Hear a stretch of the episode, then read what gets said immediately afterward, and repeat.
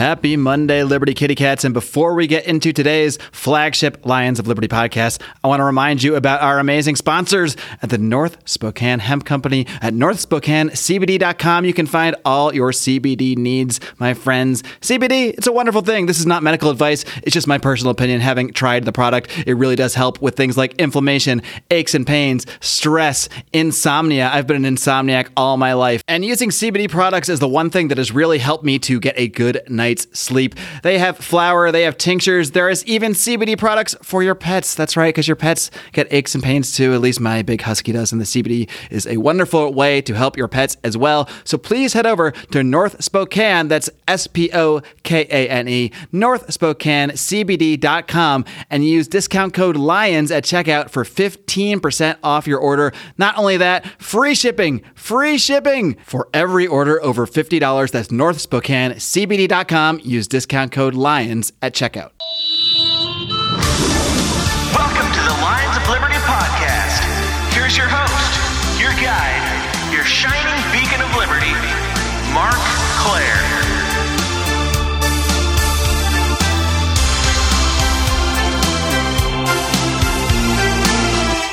My guest today is the president of the Atlas Network, which aims to increase global prosperity by promoting individual freedom. He is also the editor of Poverty and Freedom Case Studies in Global Economic Development. He is Matt Warner. Matt, are you ready to roar? I'm ready. All right, Matt. And before we get started talking a lot about uh, global poverty and, and, some of the solutions to that, especially how a lot of these poorer countries around the world have been affected by the response to COVID 19, I want to first get to learn a little bit more about yourself. So, why don't you just tell us a little bit about how you became interested uh, in the ideas of economic freedom and liberty and how you eventually found yourself in your current role at the Atlas Network? Sure. So, uh, I, like most people in college, read you know widely and toyed with a lot of different. Um, uh, sort of idealistic thoughts about the future. And um, I ended up volunteering with an organization uh, near my college that was a think tank. And of course, I at the time was not too familiar with what a think tank does, but they were in the business of talking about um, the role of individual freedom in creating prosperity and in looking at economic solutions vis a vis government policy um, that were both um, efficient in achieving prosperity, but also sort of based in sort of a moral understanding of human dignity. From there, I stayed uh, within this uh, community of think tanks, got to know others in other parts of the world. And when my wife got a job in DC, I followed and um, ended up at the Atlas Network, and I've been here uh, 10 years now. And what is your role like at the Atlas Network? I mean, I think for a lot of people, uh, think tanks are sort of an esoteric idea. They just picture people just sort of sitting around in a room uh, talking about ideas, and that's about it. But what is the, what is the actual like you know process that you guys go through in trying to promote these ideas and actually see the changes implemented, not just sitting around just thinking about them? Yeah. So, in fact, our organization has a bit of a unique role because we are actually in the business of supporting other think tanks precisely so that they are more ambitious, more impactful, and not sitting around talking about ideas only. Um, and so our organization does uh, a lot of grant making. We support think tanks around the world. We have a network of uh, nearly 500 organizations in 90 countries. Uh, we also do a lot of peer training. We think it's important that uh, people in this very ran, you know, strange um, uh, line of work have peers to talk to, to get ideas going, to challenge each other. And so we bring people together from all over the world throughout the year. Um, during COVID, we're doing it online, but uh, this has been an important way to raise the bar of how uh, think tanks can be really effective. And the reason think tanks matter so much, um, and uh, in my opinion, are undervalued or underappreciated, is that a lot of the efforts that are made uh, to improve public policy are done through a very political lens. Mm-hmm. We aren't involved in politics, we're involved in ideas and our partners are as well, and they are independent voices. And so, fundamental purity of not representing a particular uh, interest. And Matt, you mentioned uh, you know COVID nineteen there, and of course COVID nineteen, not just the disease itself, but the reaction of governments to that disease around the world uh, have really, really caused a lot of economic damage. And to me, it's really demonstrated the failure of what so many people seem to rely on for their sources of information in society. Uh, these major institutions like the CDC, uh, the WHO, uh, so many people, it's just sort of ingrained in the belief system of our society that why would these, why do we not need these giant organizations? How else would we get our information? How else would we know how to react to things? But the reality, the way things play out, seems to really be the opposite. That these organizations really seem to have no idea what they're what they're doing. So, uh, you know, how how specifically has can you give a few examples of how the reaction to COVID nineteen has demonstrated the failure of those major institutions like the CDC, like the WHO? Yeah, well, I think this is a really important moment. I mean, if you remember after the financial crisis, we did a series of uh, what they called stress tests on banks to simulate, you know, how they they would do in the face of a real challenge. Well, this has been a real life stress test for our, some of our biggest institutions, and they have very publicly failed us. And the reason why I think this is an important moment is because it's actually helping us have a bigger conversation about what is the proper role of various levels of authority. Um, and I think there can be a role for some of these institutions, like the CDC, um, uh, but it needs to be pared back to uh, something that makes more sense, like uh, gathering and disseminating information, but not uh, being uh, relied upon too heavily to solve all of the crises. Um, uh, component problems simultaneously, which they will never be set up to do. So at the CDC, you saw, you know, they had uh, contaminated testing kits. They were slow to respond. You had widespread, diverse criticism from the people who were um, historically dependent on the CDC, just saying, wow, they really screwed this up. Uh, the Food and Drug Administration um, had almost, uh, if if it were a laughing matter, it'd be funny the way that they had prevented entrepreneurial scientists from helping to solve this problem by making them jump through so many Byzantine hoops that delayed uh, so much uh, time and effort in trying to come up with solutions. And so this gets to this question of um, one, um, what are large centralized authorities best suited to do? And two, uh, what is the best way to handle uncertainty in a country with 300 plus million people? And I think this gets to um, a budding movement that's been happening, particularly in the international space, around the efforts that we invest in foreign aid and in trying to make the world a better place. Um, our efforts have been disappointing, particularly as you've seen the rise of authoritarian populism around the world. And there's a connection. And that connection is our top down approach to spreading liberal democracy, to cre- installing um, you know property rights systems and market systems and you know um, stock exchanges in foreign countries um, that has been something that has been too top down such that it has failed. The reason why it, has failed is not that that the ideas of a liberal democracy are bad.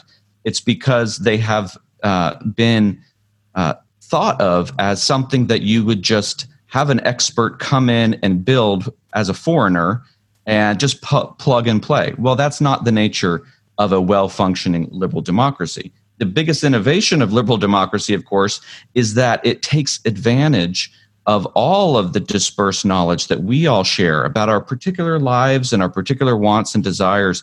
That's important knowledge that has to be taken into account in solving the day to day problems that we face. A centralized authority trying to do a one size fits all solution um, has produced what we've seen, which is one size fits all does not work. If anyone who, ha- who has kids, has more than one kid, knows uh, you don't parent every kid the same. Well, that's the essence of human dignity. We are each different. We have different circumstances. We have different values. We have different trade offs that we face. And the empowerment of a decentralized approach to solving problems is not just moral and uh, good, if you like, freedom it's what works and it's why we've become so successful at, to the extent that we have. I think this idea of, of decentralization, of not looking at, at top down structures for all the answers to everything, uh, of not just looking at someone with a bullhorn who's shouting uh, from from you know from the the, the tower uh, to to all of our subjects exactly what they have to do to make everything work, exactly what they have to do to be healthy, to be safe, etc., to be economically prosperous. Uh, this this it can be often very hard to communicate because it's hard for people to envision a world that's not top, top down since they have grown up in a world that is top down. Uh, that where all these structures from, the time we're born, from the time we are, go to school, it's just ingrained in our society that this is the way things are. So, what are some of the methods that you guys use to communicate these ideas to people, to to show people that you know, despite the fact that we've that these structures have been ingrained in our society, that this is the way things have always been and always should be, even though that's that's not true at all.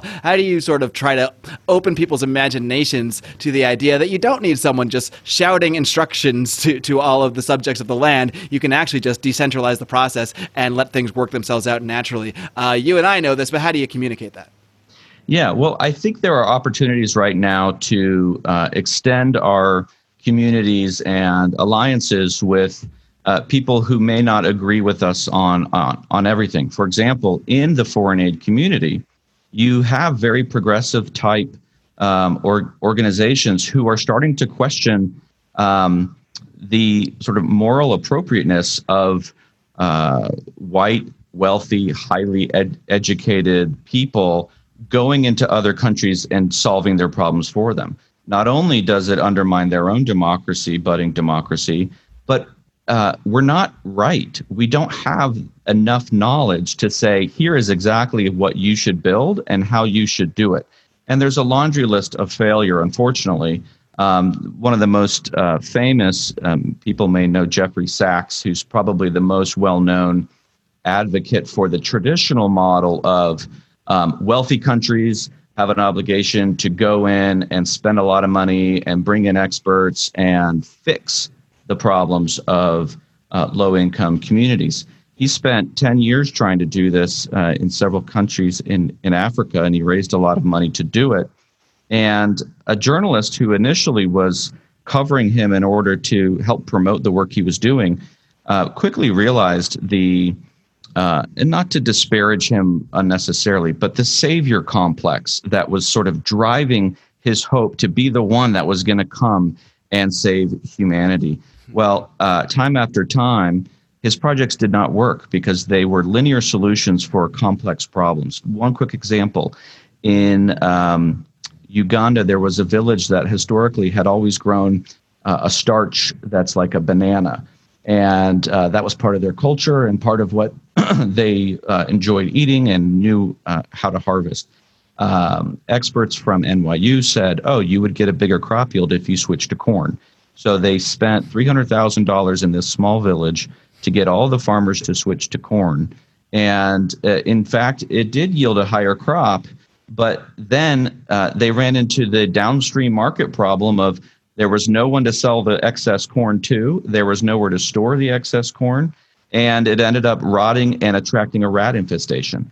And so, what started as something that the locals were grateful for and enthusiastic turned into something they were very resentful about and made them worse off. And this is what I call the outsider's dilemma. We can go and try to do things that we think are good, but we might actually be not only ineffective, we might be causing harm. And that's actually more likely uh, than, than many of us realize. I'm just almost finished reading um, Samantha Power's uh, memoir. She was the UN ambassador under uh, President Obama. And there's a lot to like about Samantha Power, but she had this idea that her humanitarian do goodism could harness the uh, power of the United States to go around the world and solve and solve all of these important problems. And and you feel sympathetic because there are great tragedies happening around the world, and you wish you could just go solve them. But there's something important about the emergent, um, iterative process that that uh, local communities need to be in charge of in order to find solutions that actually fit and work for them. And that is the human dignity angle that's been missing in a lot of our altruism. Yeah, that, that term you mentioned there, the outsider's dilemma, I do believe that is a, a term that you actually coined. And it, it actually goes to really show the, what I see every day when having, you know, political conversations. And I think, especially in libertarian communities, uh, there's this idea, and it's probably true on some level, to some extent, that a lot of the people in charge of these institutions, of government institutions, are fundamentally evil. Uh, they're they're you know craftily behind the scenes plotting to cause chaos and destruction. And I'm sure there are some people that are that are purely evil in, in these structures uh, along the way. That's just uh, the numbers game. Uh, but I, what you demonstrate through this outsider's dilemma is that even if they are in completely well intentioned, even if everyone along the way is completely well intentioned, and I know that most of the people that, at least outside of those organizations, the people that you know, the, your average man on the street who just wants to see better things for people, who wants to see people be healthy, who wants to see people in foreign countries that are poor have food, have have what they need, they don't they don't see the connection between um, the disconnect between the intentions and the results, and that's exactly what think tanks, think tanks, uh, and people like yourselves are doing is trying to expose them to this truth, this truth that despite your intentions they matter. They certainly matter to an extent. Good intentions are good to have, but if your good intentions are producing evil results, then the good intentions themselves are, are, are simply not enough. Do you have like a few more examples of how well-intended policies, especially when it comes to say foreign aid and helping people kind of in, a, in another place where we're disconnected from, have kind of caused caused the opposite effect of, of what they intended, the opposite of, of greater prosperity? Yeah, well, uh, there's there's actually one here at home. So, and this is also another example of a non-libertarian who is doing work that is very much aligned with uh, the principles that we've come to see be so effective. His name is Mauricio Miller, and he was a MacArthur Grant winner uh, and a, uh, an Obama appointee, and he served low-income communities in uh, Oakland for 30 years. And he followed for most of that time the traditional model, this idea that uh, low-income communities deserve uh, something from us and that we ought to come in and solve for them these problems. Um, but he saw that what they were doing for many, many years was keeping people in poverty and not uh, actually helping them uh, raise above their station. And uh, you know, so ideas around you know we need to provide them social services, we need to uh, provide job training, we need to provide food and um, and other opportunities, he started to back up and he radically changed his his model, uh, which he bases on the idea of their own initiative. One of the important um, insights that he brought is that um, people in low income communities are not lacking for um, knowledge and ideas about their circumstances and how they want to get out of it. And so he realized that we should be harnessing their initiative and following their lead and not weakening the social capital that they're developing locally by infusing a dependency on professional social services. And so he started something very radical where uh, he would uh, uh, support what local communities put together and decided for themselves would would be a way up. And here's a great example. Um, uh, one of the rules that he he implemented for his staff was to say, if you help one of our clients, meaning someone in in the low income community, with anything, you're fired. He wanted it to be really, really um, uh, focused on supporting them uh, in what they they're doing and not rescuing them. Uh, there was a couple within one of their programs who had um, started a conversation uh, towards getting a loan for uh, buying a home, which was something very unusual in that community to own your own home. Uh, some of the staff got alarmed because they, uh, from the details they understood, uh, were very concerned that this was a predatory loan, a bad loan. They were being taken advantage of. This would be a terrible idea for them. And so they had a meeting with the staff, and Mauricio explains that this was a real uh, test for the philosophy he was trying to experiment with because they all felt certain that this was definitely a bad idea, that they were making a mistake, and that they knew better. Um, but he said, let's hold our guns. It's hard to watch, but we need to follow through. Well, it turns out that they bought the house and it was a bad loan. Uh, they didn't appreciate the balloon payments that would be coming, and they weren't prepared to um, uh, to meet those obligations. Well, what happened was incredibly uh, hard to predict, which is the community group that they were part of under, uh, got wind of this predicament and they all rallied together to uh, work on improving that home in Oakland. They all spent their uh, free time uh, improving the things that were wrong with it, giving it more curb appeal, and the couple was able to get a higher appraisal through which they could refinance to a loan that they had now better understanding about um, you know the proper terms that they could accommodate not only did this help save their home, it had this diffusion effect throughout the community where other people realized for the first time that they might also be able to own a home, which they had never really considered. So they stopped sending money home to their home countries and they started saving for the first time. And you started to see saving rates go up. And this is a great example of even when we're so sure we're right, we don't understand the iterative processes of learning and progress that are part of the real world path to prosperity. We all make mistakes, but we learn from them and we pivot from them so long as there isn't some government interference that is either making it harder or trying to rescue us from these things and, and distort our incentives. So that was a big wake up call. And it's the kind of model that we need to start applying on a broader basis looking to local communities and supporting what they're doing and take the humble route of not assuming that because we are in a comfortable position uh, that we therefore now know enough uh, what uh, what everyone else needs to do with their lives.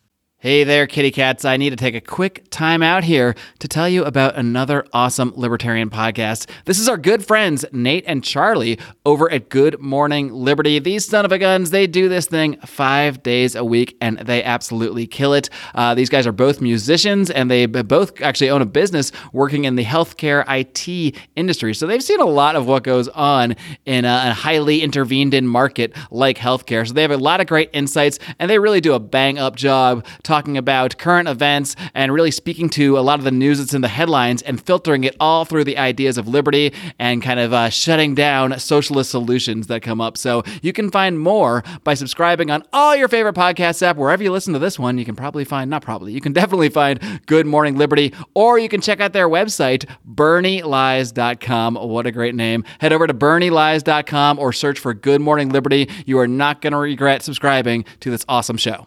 That's a great small example of how you know you can really create change by by just leading through example. Uh, you know, by by when you when you act one way and you're able to gain prosperity at your home, literally your neighbor might see you do the same thing and be able to gain more prosperity uh, for themselves in their own home. And uh, if we kind of sort of uh, inspire that attitude amongst people when it comes to freedom uh, and liberty and economic development, uh, you know, if, if, it happens in one community and, and know, we, see, we see great results, the community next door might say, "Oh, look, look what's going on here! More freedom, more prosperity. This actually does work." And the community next door might do the same thing and the same thing. And eventually, when this starts to happen in whole countries, perhaps countries next to each other might look at uh, each other and say, "Hey, look what's going on here! More freedom, more prosperity." So it's just it's just the opposite of a top-down approach to still get the same results by creating regulatory reforms, hopefully, uh, from those institutions that are still in place, that still are acting as top-down institutions. And uh, I, I, always try to look at the bright spot in uh, in global situations or whenever tragedy unfolds in life in general.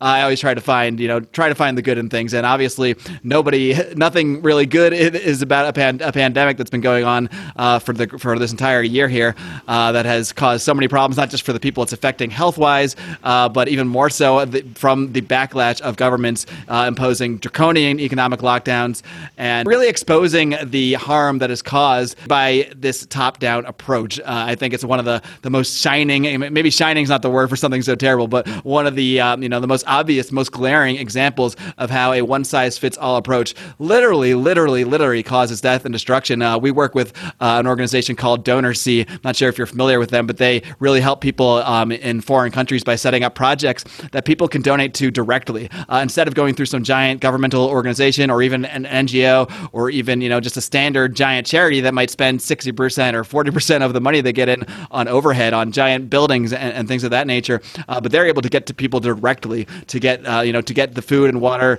and the supplies they need, not just to get through a certain crisis, but they also help people uh, build up businesses and that sort of thing, so they can actually achieve their own prosperity. And uh, we're currently donating 10% of our, our, our earnings through Patreon to them to help through their efforts. And that's just one small little way. I mean, we can see the effects when we donate to a project. Uh, let's say we, we donate $150 to a project that lets someone create a well, and now an entire community has water. And not only that, we can actually see the results of it. Uh, we'll get a video from them thanking Lions of Liberty for helping them build this well. And now, like hundreds of people are able to a- access clean water just through the very, very small efforts of just a few people who happen to support a small podcast, a relatively small podcast in, in the grand nature of things uh, here in the United States.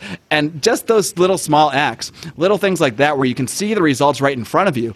Um, are such just a great example. And what, one of the reasons we try to promote these things is to show people that, you know, these aren't just theories we have. These aren't just ideas we have about how potentially, if we just made some changes, things could be better for people. We can show you real world results, real world, you know, real world actions that have affected people, that have helped people's lives.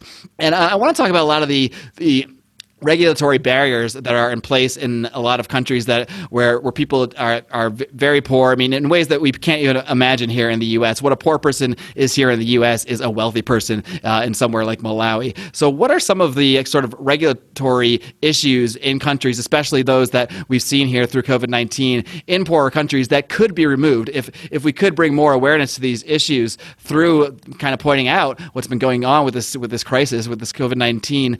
Um, you know, what are some of the regulatory changes that could be made in some of these countries to actually allow people to be more free, to allow people to have you know more prosperity at the local level. Well, that's exactly uh, the kind of thinking we need to start uh, spending more time on. We've been lucky enough to be able to raise more money during this pandemic to help uh, uh countries around the world and uh, communities here in the U.S.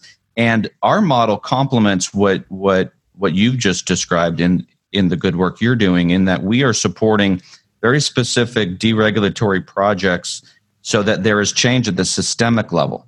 Um, and that can sort of apply to uh, all people in, in that country to help carve their own paths to prosperity. Uh, we uh, quickly put together what we called the uh, COVID Response Fund, um, and we have supported 25 projects in in countries all over the world, from Burundi to Argentina to here in the US, Hungary, India, et cetera. And a lot of these local think tanks uh, have been very quick to mobilize and identify not only what are some of the um, uh, reg- uh, regulations and barriers that need to be suspended and rem- removed in order to respond promptly to this crisis, but they are things that perhaps are never needed and need to be re- removed permanently. Uh, these are things as simple as uh, making it much easier to start a business or much easier to um, get a construction permit or much easier to uh, access medical care because the, you don't have um, these sort of bureaucratic gatekeepers. Um, and we've supported things as diverse as uh, in in Sri Lanka. Our our partner there said, "Hey, uh, we've discovered this. Uh, one of the reasons why sanitary napkins um, uh, have such um, uh, low use, particularly in rural areas, is there's this high tariff on them that uh, makes it so that women and girls are missing work and missing school and sometimes dropping out because uh, when when they would need sanitary napkins, they they they that they can't get access to because they can't afford them, they end up staying home. Um, and then you have things like here in the U.S., like cer- certificate of need, where instead of using markets to decide whether um, somebody want an entrepreneur wants to take a risk to uh, produce uh, equipment or facilities in order to uh, meet demand for healthcare, they have to go through a political bureaucratic process.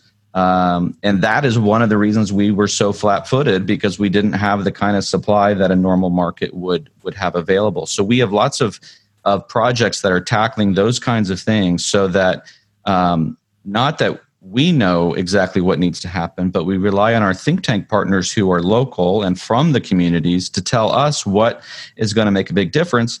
And they all move in the direction of giving everybody more freedom and choices to solve their own problems. there's a new World Bank study that came out from a friend of mine, Simeon Djankov, who was the founder of what's called the Doing Business Report. It's one of the most successful global measures of by country of how hard or easy they make it for people to solve their own um, uh, uh, economic problems through removing barriers that government imposes and which also create uh, checkpoints for bureaucrats to extract bribes. And it's this huge problem. That's why you have shadow economies and not people participating fully in the in, in the economic system.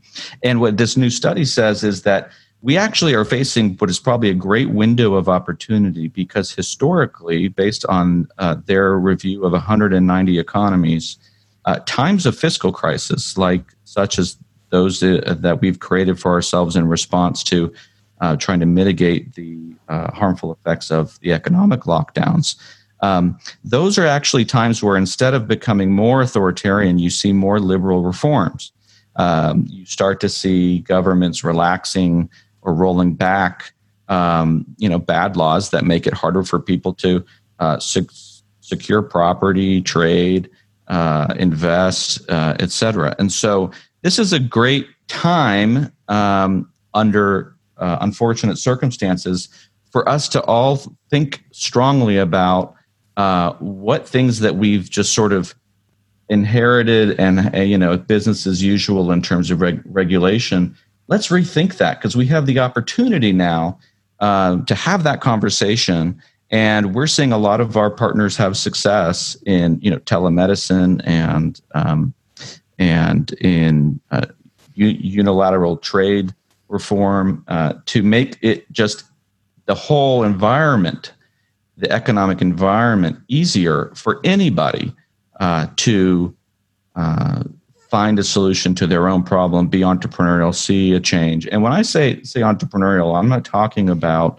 you know Silicon Valley startups per se. I mean, we've supported reforms in places like Burundi, where there is a huge uh, uh, shadow market of street vendors that have historically not been legal businesses because they've made it too expensive and hard to get a license. And so they don't have the legal protections of the police. And in fact, they're the victims of police who can just come and take their cash, take, take all their stuff. Well, we supported a project that succeeded in making it much, much easier, quicker and easier to get a business license. And there's a gentleman there named Papa Coriander. He's known as Papa Coriander because he makes products out of coriander and he's been in business 40 years he has two employees, and uh, he has he has all these stories of being harassed by police. And of course, you're never going to be able to grow your business if you face all of that uncertainty. Right. Well, since the reforms, uh, which are only about a year and a half old, his business has grown to 100 employees. And in fact, he's not alone. The uh, new business registrations prior to the reforms uh, were five a 5% increase over the previous year. And in the year after the reforms, they had a 49% increase. So this isn't actually things we don't know how to solve. We just have to make it easier for anybody to make their own choices and and pursue prosperity for themselves. Matt, I think the work that uh, you guys are doing in, in, spreading these ideas is, is so important because you know, as we've discussed so many times throughout the show, intentions only mean so much, and I, I personally know so many people that have great intentions that support things that result in horrible, horrible situations. I mean, I know so many people that support the lockdown just because they, they believe that this is the only way to save people's lives. But with, there's this idea uh, of there's there's what we see out there. You know, you can see one thing, you can see the idea of if we all lock down, less people will get COVID 19 and less people will die. But then what they don't see is the other side of that that if you lock everybody down, uh, then they can't, you know, run their own businesses. They can't uh, achieve what they want in life. Because for many people in the United States, you know, a lockdown of a couple months or whatever, you know, it's, it's very inconvenient. Uh, it's very harmful to their economic uh, way of life. They might be hurting their credit status. It might hurt their rent payments.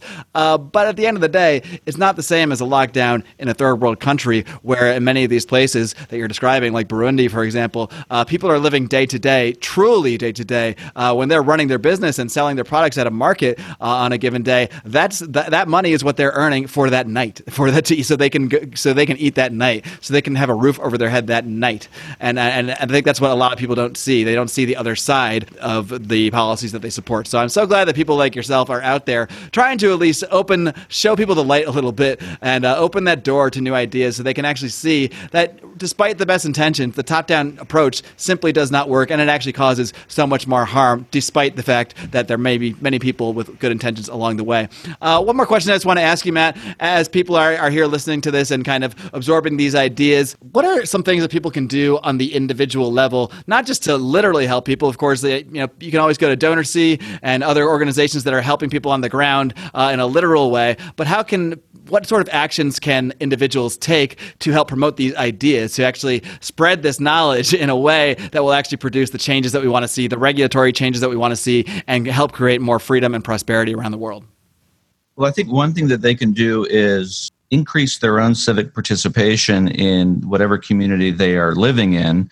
Um, we support think tanks in um, con- countries all over the world, and there's probably one um, uh, where most most of of your listeners live. We have 160 partners, for example, in the United States alone. So um, I would recommend that if you go to our website and look at, um, at it's at atlasnetwork.org and look at our partner directory, you might be able to find uh, an, an organization near you that you can check out and see if um, if if you can support either in terms of helping to get the word out about what they're working on or supporting them them financially.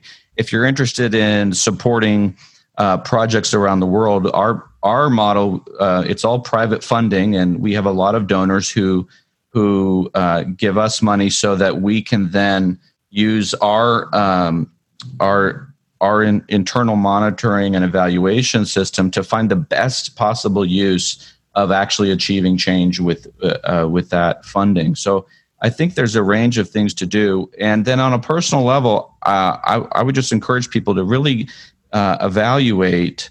Um, how they respond to crises. Um, one of the things that we know in facing uncertainty um, is that there is this human instinct to just want someone with enough power to solve it for us. And so, but of course, we're often trading freedom for that that security, which is all often false security. I think we can take a cue from Bill Gates, who who you know knows something about uh, trying to solve problems and facing uncertainty. And early on in this crisis, he invested billions of dollars in seven different vaccines simultaneously, knowing that probably only one or two would work. Well, that's called hedging your bets. Um, in public policy, if if we look to central authorities to give us one solution, um, uh, we, we're, we're not hedging our bets and we're not learning. So increasing your um, your trust in this uncoordinated experimentation based process of freedom, which allows lots of different people to try lots of different things and then learn from each other quickly. I think uh, that deeper appreciation for um, for the benefits of freedom, not just the moral justification that, of course, freedom has, that we all ought to be free based on hum, human dignity, but that it it it works, and um, and and maybe spend a little less time uh, focusing on uh, you know who disagrees with you and how much you want to shout them down, which I don't think is as productive. Well, Matt, thank you so much for your time. I really appreciate not only just coming on the show and sharing uh, this, these ideas with us, but uh, doing this globally through through your work at the Atlas Network. I think there's nothing more important than spreading these ideas of liberty because the more we spread the ideas of liberty, the more we will see the results of those ideas of liberty, the more we will see greater prosperity uh, and, and economic prosperity around the world. So thank you so much for what you're doing. I want to encourage people to go check out the Atlas Network over at atlasnetwork.org. And uh, why don't you just let people know what's the best way to find, find the book? Book, uh, Poverty and Freedom: Case Studies on Global Economic Development, and just you know, feel free one more time to just plug away on anything else you, you want to promote. Yeah, if uh, well, the book is is on Amazon.com. We've we've made it uh, as affordable as possible in cooperation with Amazon. Uh, so, encourage you to check that out, and you can also go uh, to uh, povertyandfreedom.org to watch some amazing videos of human stories uh, that really illustrate what we've been talking about today, which is uh, the power of the individual once a barrier is removed from some of these really inspiring think tanks to understand what a difference it makes both in their lives and and the, the lives of other people. So go check out a few of those uh, videos. Tell us what you think. You can go um, on our uh, social media and get involved and we really appreciate uh, your engagement in any way that makes sense to you so uh, thank you so much and and thank thank you mark this has been a great opportunity Thanks, Matt. I really appreciate your time. Keep up all the great work and keep on roaring. all right thanks buddy All right, friends, I hope you enjoyed my conversation with Matt Warner of the Atlas Network. Please do check out the work they're doing at atlasnetwork.org. And this really ties in to something I want to remind you guys about once again is that 10% of our earnings from Patreon, which entirely funds this show, are going to our friends at DonorSee to help their efforts with people affected by the coronavirus lockdowns and really their overall efforts to end the lockdowns overall, especially to end the lockdowns in third world countries, where, as we discussed, people are so much more greatly impacted. So please do head over to donorsee.com slash coronavirus to check out all the projects they are doing over there and head over to patreon.com slash lions of liberty. Support your favorite libertarian podcast. Support the greatest libertarian variety show on earth because as you guys know, it's not just me here every single Monday. We've got Brian McWilliams slapping you upside the head every single Wednesday with his very special, very eccentric brand of comedy, culture, and liberty on Electric Liberty Land, while John Odie Odermatt wraps things up every single Friday with his incredible, hard hitting, and inspirational look at the broken criminal justice system on Felony Friday. One button, the subscribe button. You hit that anywhere on Apple Podcasts, Stitcher Radio. We're all over the place. Anywhere you find podcasts, Spotify, uh, you hit that subscribe button. You get all three of those shows for free. And again, if you want to support the show, if you want to help fund what we do here at Lions of Liberty, want to help us grow the show and do even, even more with it in the months and years to come, please do head over to patreon.com slash Lions of Liberty and know that 10% of those donations will go towards our friends at DonorSee, helping people around the world dealing with these lockdowns as well. One more thing I want to mention we are going to do a very special show in the coming uh, weeks here looking at questions that were provided by fans of the show who are leaving us reviews on iTunes. So head over to iTunes, leave us a five star review. Even if you don't l- use iTunes to listen to the show, head over to iTunes because it's still the uh, the biggest place. Apple Podcasts, iTunes, whatever you want to call it. I'm old school. Uh, leave us a five star review, and in that review, if you ask us a question, we will answer that question on a future public show. Uh, myself, Brian, and Odie at least will be on the show to answer these questions that you guys have. So this is just another easy way that you can help the show and become a part of the show at the same time. Before I sign off here, I want to read a couple of the recent reviews from Patreon. I will leave out the ones that have questions, or I will at least leave out the question portions since uh, we're going to save those for the show. But we got one review from Sam Engel. Sam says Felony Friday is one of my favorite episodes that they do. You son of a gun. Here I am reading it. But he said he made up he made up for himself. Mark Claire is also fantastic, although he did spell my name wrong, but I will allow that. Uh, we also have a review from OSU Ace. He says consistently great and insightful content. If you've ever liked the cut of anyone's jib, you'll like the cut of Brian McWilliams. I don't have much money, so I only support their shows at the $5 a month level, but if I were a millionaire, I would strongly consider $10 a month. Okay, well that's that's something. I would like to think you could up it a little more than 10 if you became a millionaire, but you know, it, it's your money, it's your future potential lottery money. You do what you want to do with it. Uh, this is a long name. 6BB1DD9MM says this podcast is an awesome way to keep up with all things liberty. I love the Felony Friday ones the most. Question show topic for John. Well, I'm going to leave that one hanging because we're going to save that one for the show. One more from Weathered Soul Bruce. He says, Nowheres on the interwebs can you find three intensely more informed people than those on these three podcasts and their guests. Always my first go to on my weekly listens. And you know what? I may as well get a couple more in here actually while we're here. While we're all sitting here together having a good time, uh, I've got another one from Weathen Man. He says, I love this podcast. It's funny, interesting, and informative. He then has a question that we will, of course, save for that show that I mentioned. Uh, Five Finger Lenny says, overall recommended listening. The viewpoints are refreshing and it's not full of talking points. IDA Jack says these guys do a great job of mixing entertainment with current events and reasonable opinions with solid fact based knowledge. Their diverse coverage of relevant libertarian activities as well as current events makes it one of the most worthwhile podcasts to subscribe to. And finally, we have Slumdog Millionaire. Millionaire is in parentheses.